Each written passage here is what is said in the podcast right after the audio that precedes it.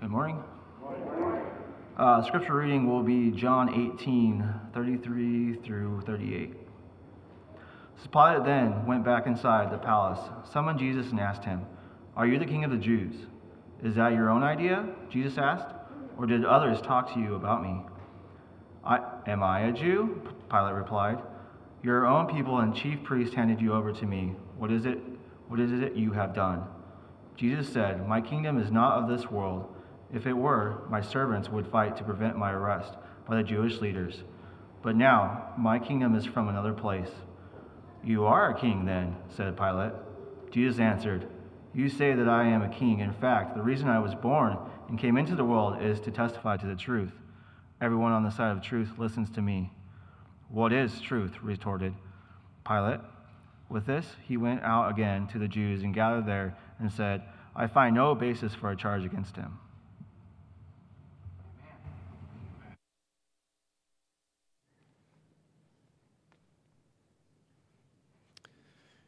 Thank you, Daniel. And thank you, Jonathan. Good job today. Uh, just a couple of things that we have. Um, today is a day when you're able to fill out the form for elders and tell them how much you appreciate them. Actually, it's just a yes or no. So, yes means you appreciate them, no, you means they're dead fish. Uh, those are the only two choices, so that's, that's kind of it. Most of you received a uh, email with a link in it, and that's certainly the easiest way to do this. It takes you right to it, and it just gives you a way to click through. And uh, we're not asking for lots of comments, it's just a yes or no thing. It takes you five seconds, and uh, you, then you're done. And it's completely anonymous, no problem with that whatsoever. And so if you got the link, that's great. Go ahead and use the link. It helps. It counts for us, it tabulates for us. Please don't fill out 20. Just one is all you need. Uh, and so we are in the process of affirming all of the elders, not just the one that we have now, but all of the elders. If you don't mark anything on that form, it won't let you turn it in without marking something. We do have one here at the building. If you don't have a computer at home and you want to fill it out on a piece of paper, again, if you've already done it online, no need for that.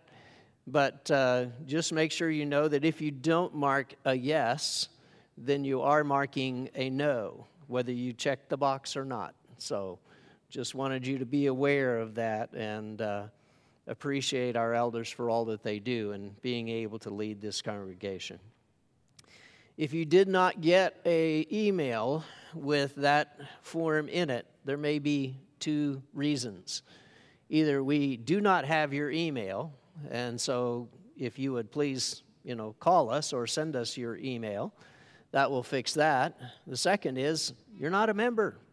So place membership it is the members we are asking to vote on leaders, or I think vote's a bad word, affirm on leaders. And so make sure you're part of the church here and that you have a place with us. And we want you to be here.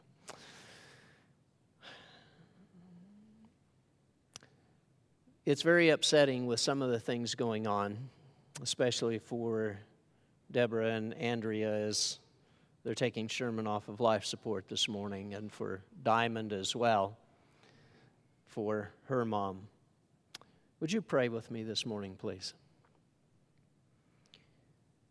Our Father, we hear about a lot of sickness and we hear about a lot of things that are going on. And it causes us to be very concerned for people. And we just pray that you would have compassion on those who are nearing the end, Father, and that you would be with those families. And Father, as this is such a difficult time for us, we know that there's a better place with you. But we pray, Father, for your comfort on these families, and especially as they are facing some of these things right now.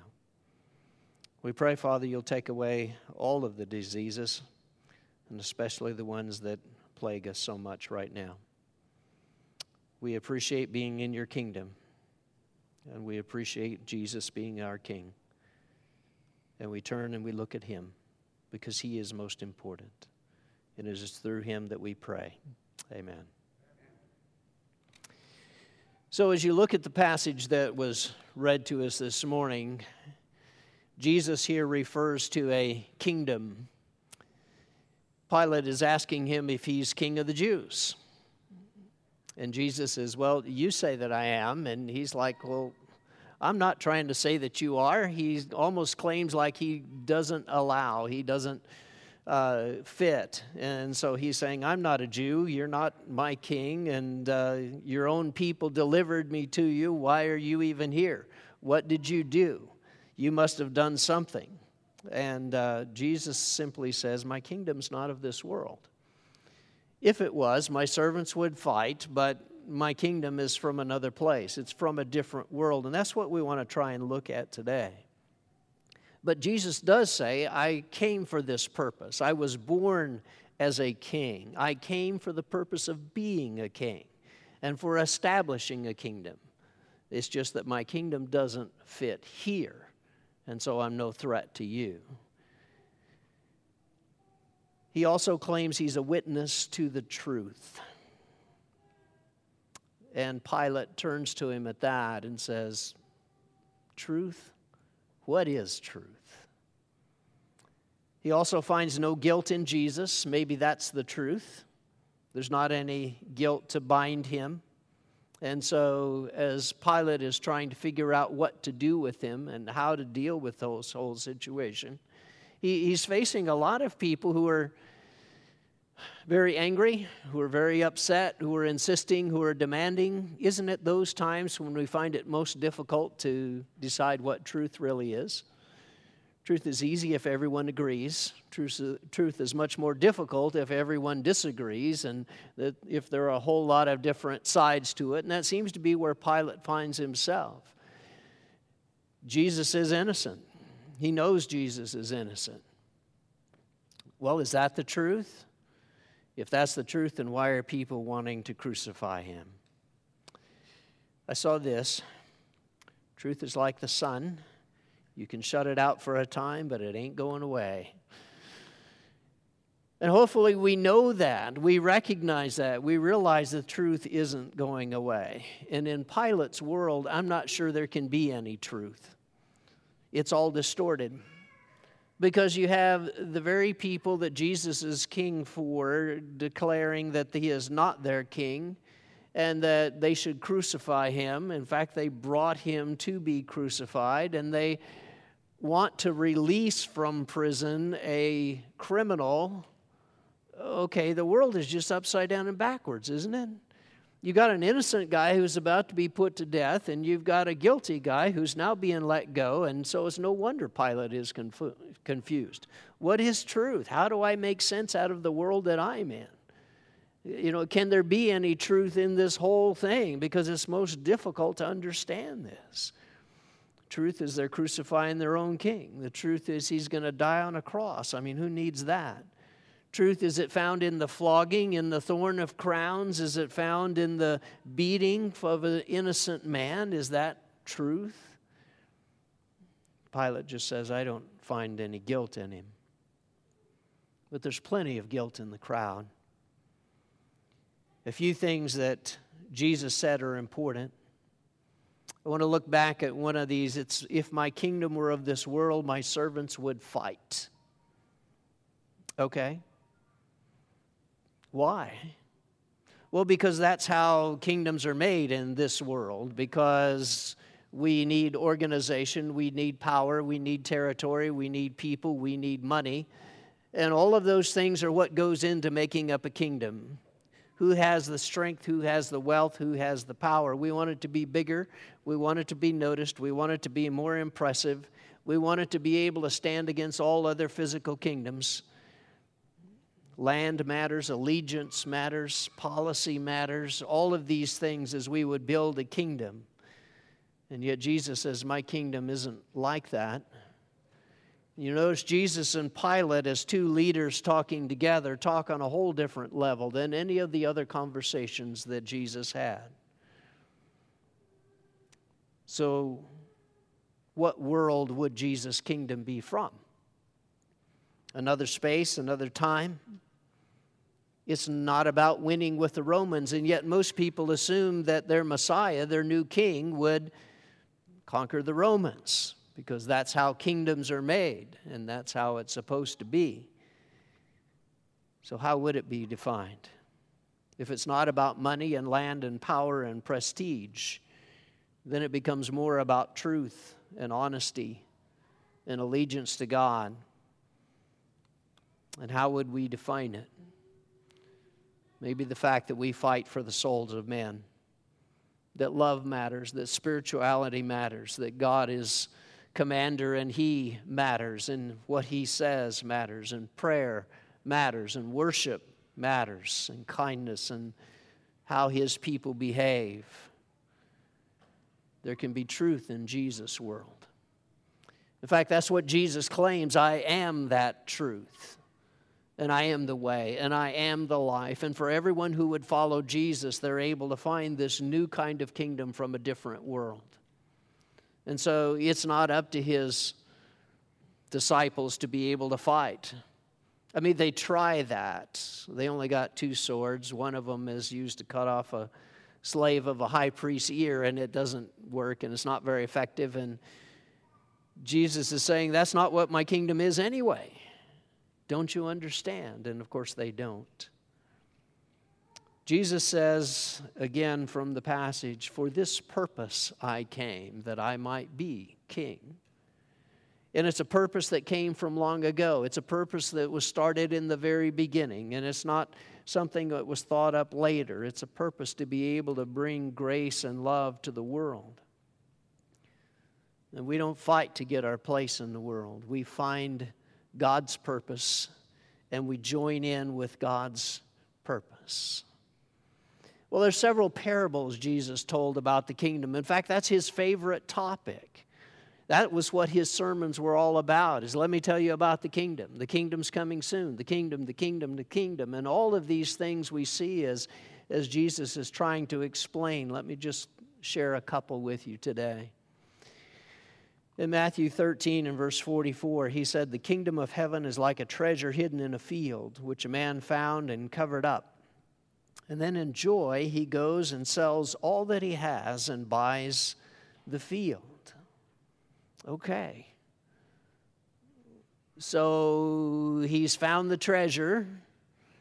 Well, that's why we go anywhere, isn't it? We're able to look and see what we like about anything that we would want to purchase, anything we would want to buy. And so he finds this property, and sure enough, there's oil on it, or there's gold on it, or there's, as you might think, a treasure box always made in a certain way with a certain kind of clasp and certain inlaid things because that looks like a treasure box, doesn't it? I'm sure it had to look like a treasure box if you find a treasure box. So he found a treasure, hides it. Nobody else had seen it. Is he being dishonest? Well, I think dishonesty would be just, I'll steal it, I'll just take the treasure. But he's not going to do that. That's not what he wants to do. I don't want to steal the treasure, I want to own the treasure. And so he goes and he buys the field. Does he pay the treasure price for the field? Eh, I don't know. That gets into all kinds of things. He doesn't give us what the price was. We just know he's honest, honest enough to say, I will buy the field from you. And so he honestly buys the field with the treasure in it, and now the treasure belongs to him. But it also costs everything that he has, every single cent that he owns, every single cent that he can raise. He's had to sell everything, he's had to do everything he possibly can because it is expensive to buy this field with the treasure in it. And now he owns both the field and the treasure. All right, that doesn't mean go out in fields and look for treasure. It means realize the treasure is the kingdom of God. And then how would you own it? How would you get it? What would you do to keep it? And those are the things we find a little bit more difficult. So let me just ask you about your house. The house that you purchase or buy or would like to buy. Well, the house doesn't do anything, it just sits there, right? I mean, it's nice to go in, especially if it's air conditioned. So you're able to go in and you're able to be inside, which is a good thing right now. And you decorate it just the way you want it, and you paint it all the colors that you want, and you put whatever you want on the floor, and you put furniture in it that you want, and it's just perfect for you. It doesn't look like the person next door. It doesn't look like the person down the street or anybody else in here because it's yours. And you put in it exactly what you want it to look like because it's yours.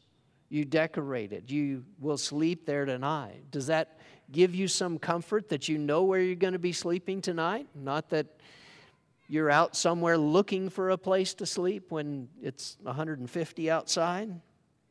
It kind of gives us some comfort. It's hard if you don't have a house.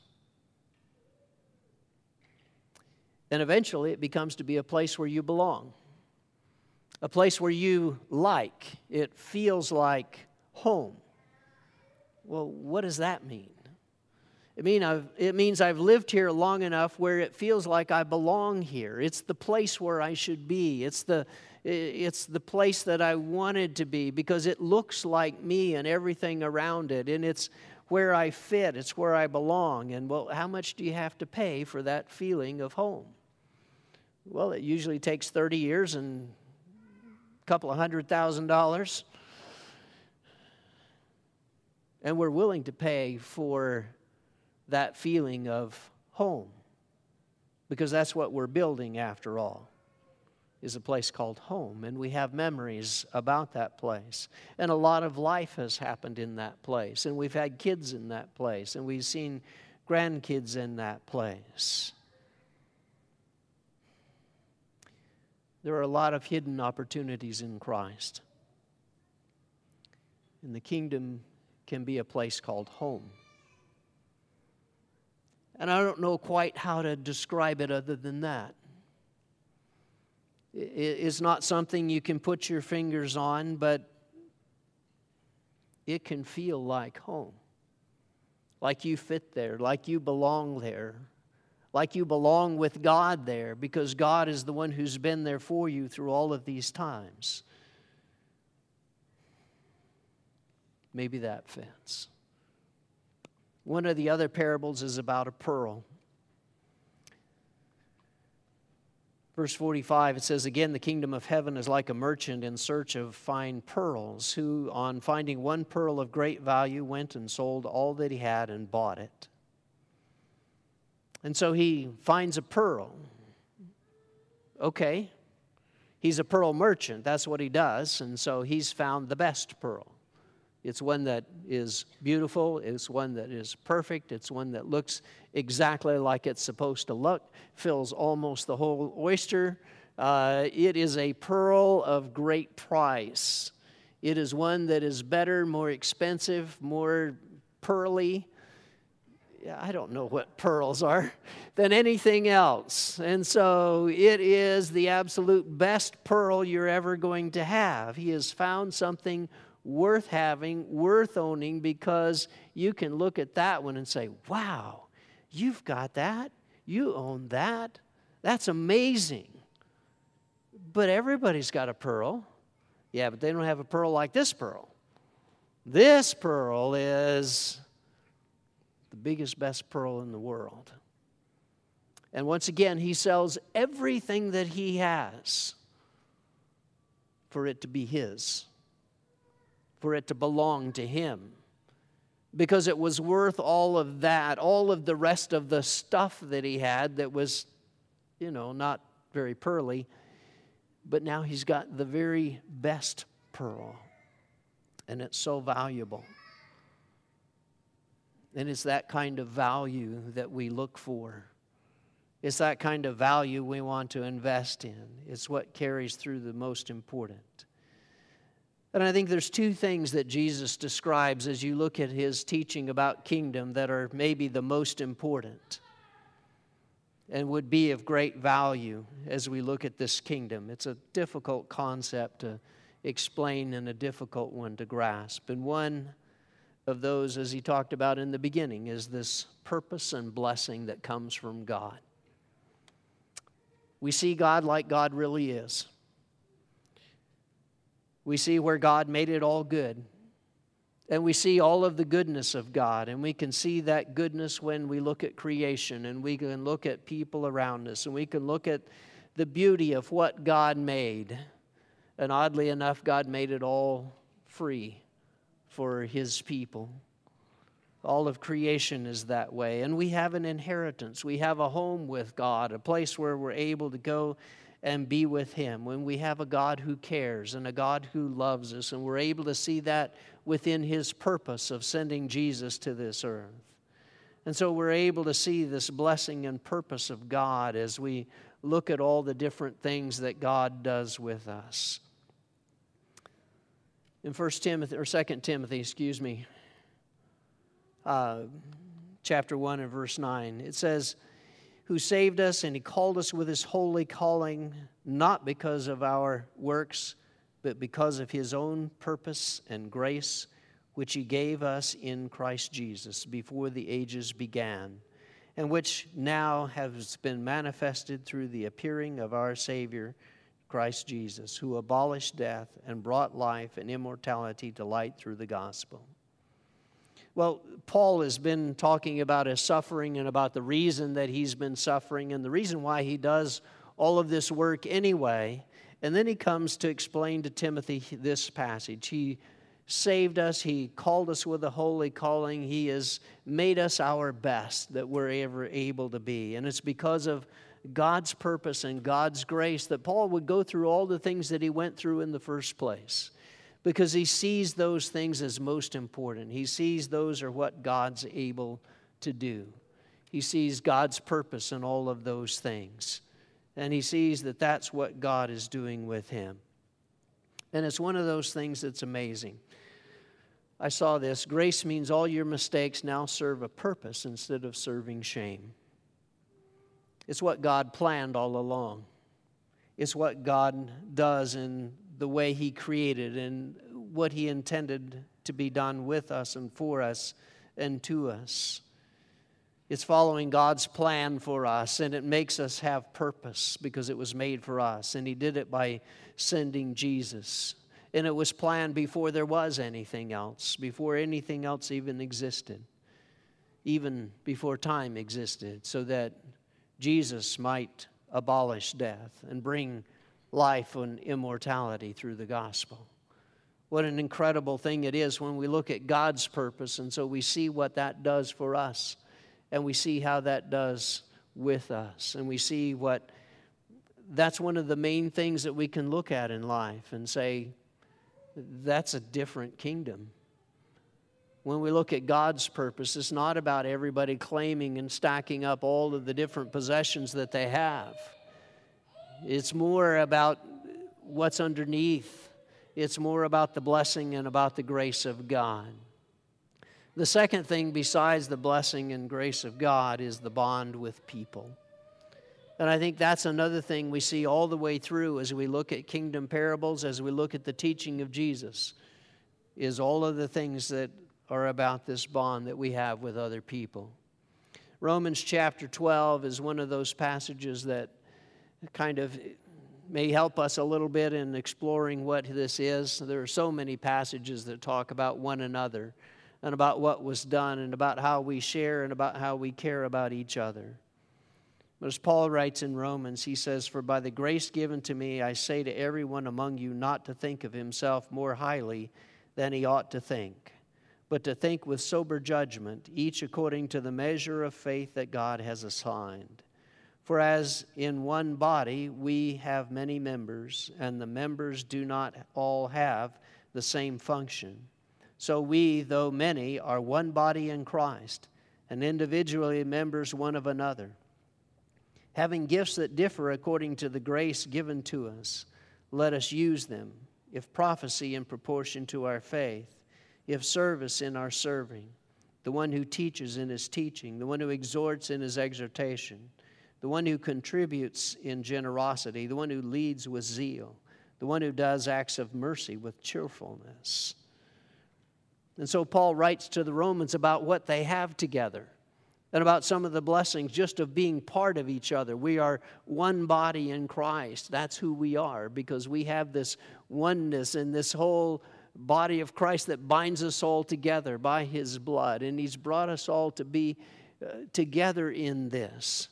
That that's who we are, that we have this one body as, as he describes it here. It's again one of those pictures. How do you describe a kingdom? Well, it kind of looks like you do. A uh, lot of different parts that all do different things, but somehow it works. Somehow you're able to walk and talk and able to relate to other people and able to do other things. And so he says, don't think about yourself as most important because that's not how a body works, where it, each part thinks it's the best part but just realize that we all have a part. And God blesses everyone with a measure of faith. And God's given us different places in this body. But we are one body in Christ. And then he goes on to say, and God has gifted people with different gifts. Well, that's an amazing thing that God not only makes us part of this by the blood of Jesus and allows us then to have this, this body together in Christ, that we are one, that we are built together, that it's part of who we are, but then He blesses us with gifts. And what kind of gifts would He give us? Man, that'd be great. Be like Christmas, right? We're excited. What's He going to give me?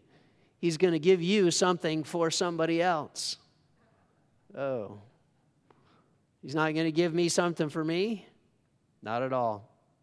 He's going to give you something for somebody else so that you can do something for somebody else. Isn't that great? It is amazing. Because what better thing can you get than something that you could give for somebody else? And so he mentions prophecy and service and teaching and building up and giving and leading. But all of those that he gives are not because you will be the greatest servant. It's not like the disciples as they argued about, well, I'm a greater servant than you are, and I'm much more humble. Somewhere you lose that argument along the way, don't you? But he talks about teaching for other people, about service for other people, about exhortation or building up for building up other people, about giving for the good of others. You're not giving so that you can get. Or maybe that's the way you do it. I give to myself. No, that's not giving. That's called keeping. And so giving is when you're going to pass it on to somebody else for the good of others, leading in what God wants and taking other people somewhere where God wants them to be. And we see the early church was so strong in all of this because they did all of these things together. And when you think about it, it's amazing to go back and look at those times where all of those people came together and had crucified Jesus, but they're all together and they realized the repentance that was needed on Pentecost. And there's over 3,000 of them that say, Yeah, it's my fault. I did it and they repent of their sins and they're baptized into Christ, and then they want to continue as this one body together. And so, what do they do? Well, they meet together and they eat together in different people's houses. They meet together in Solomon's portico. It'll hold a ton of people. And so they've got all of these things going. They pray. The apostles then become arrested. Well, that's pretty concerning, but that means they join together and they pray and they have these daily teachings, and it's from house to house. And uh, then when they're finally released from prison, it's such an amazing, huge thing because God has just affirmed them and said, I know you're going to be arrested. I know it's going to be difficult, but don't ever doubt for a minute that I am not there with you in this. And they can feel that they're part of something bigger. They can feel that they're part of a kingdom.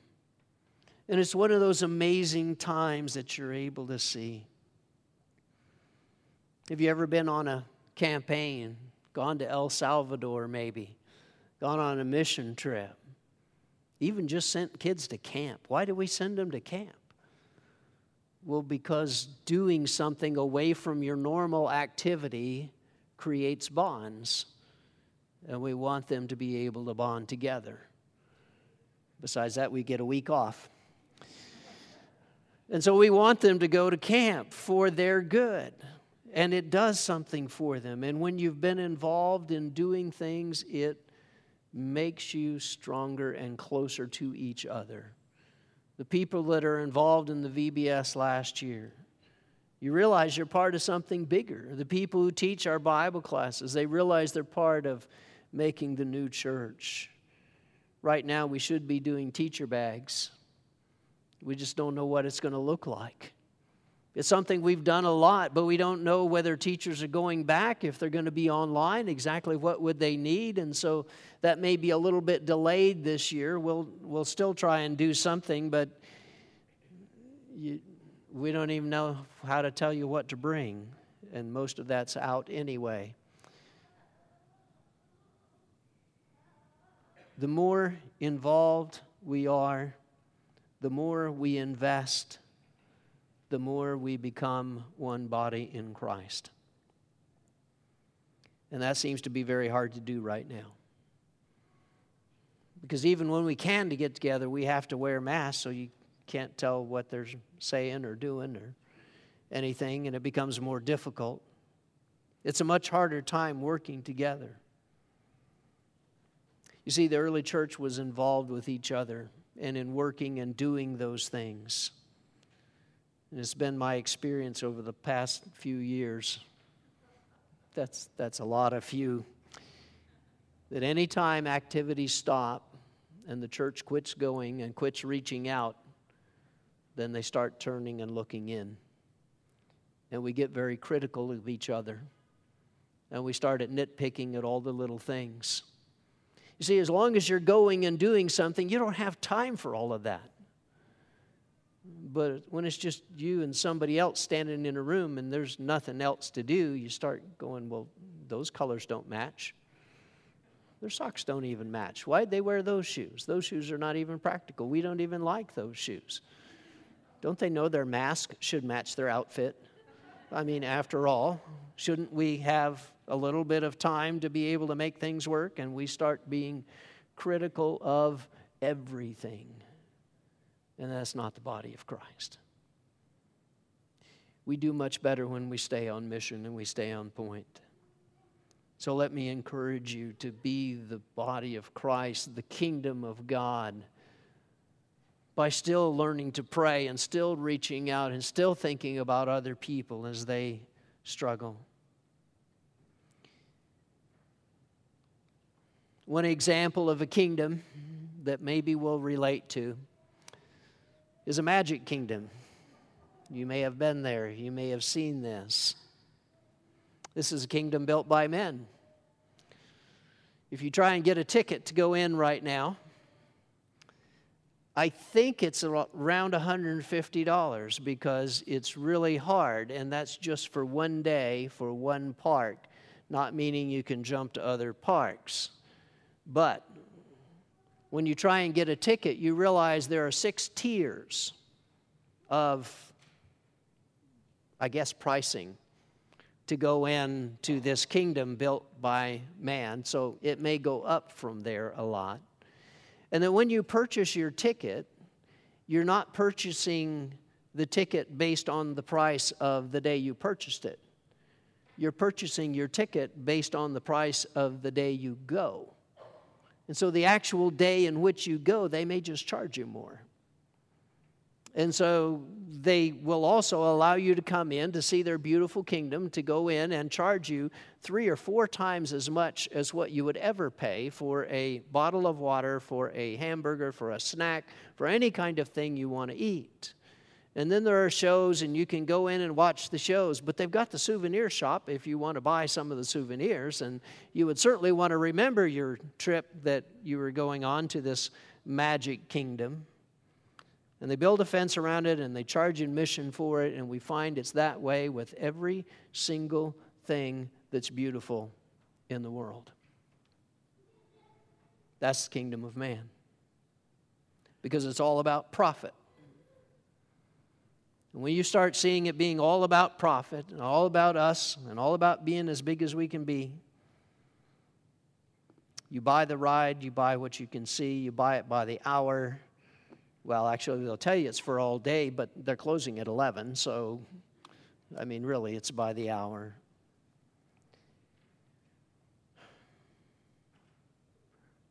When we go to Washington to see our kids, one of the favorite things that happens there, because we always pick the right time to go, is blackberries. And their backyard, and it doesn't matter where they live, I've learned, always has blackberries. And they are the biggest, sweetest blackberries you have ever seen anywhere. And they grow in every ditch, they grow in every alley, they grow wild by the side of the road, they grow along every lane, they grow everywhere that people haven't been able to get rid of them. And they are so good and they are so sweet and they are absolutely free. Because that's how God would do it. That's how God would give. And He just makes them available. Here they are, you can get them. Well, if you don't want to get stuck by the thorns, yes, you can buy them in the little plastic package in the store. And maybe it's worth that not to get stuck by the thorns because there are lots of thorns. But I want you to know that they're everywhere. Maybe today in Florida or in Arizona, or not today, but when you get to the right season of the year, there's oranges. Oranges are a little bit different because usually they're in people's yards and they just don't grow everywhere along the side of the road. But don't worry, soon there will be people putting boxes of oranges along the side of the road. Please take my oranges. I've got to get rid of these oranges because we've just got too many. And that's what the blessing of God is like. And so I want you to remember the blessings and the promises of God, and that that's what those are like. And to remember why we're together is because of Jesus Christ, because He puts us together. And because being in the purpose of God and being what God is intending for us to do is, is just so natural and so wonderful. And His grace that He gives to us is like blackberries and the redemption that we see through Jesus Christ as we accept Him the same way they did at the beginning. Our repentance, our baptism into Christ, and then our coming together to meet, and our coming together to be part of this body of Christ. And if you just stopped with the baptism, you're going to miss the blackberries. You're going to miss the best part of it, where all of us are joined together, and the teaching and exhorting and encouraging all comes in to fill us and we're able to be part of the kingdom of God. And it really is a kingdom from another world. Because it's like nothing else that you will see anywhere in the way it operates, in the people who are in it, and in what you get out of it. I truly pray today that you are part of that kingdom. If not, let's fix that. Everybody needs blackberries. Would you come while we stand and sing?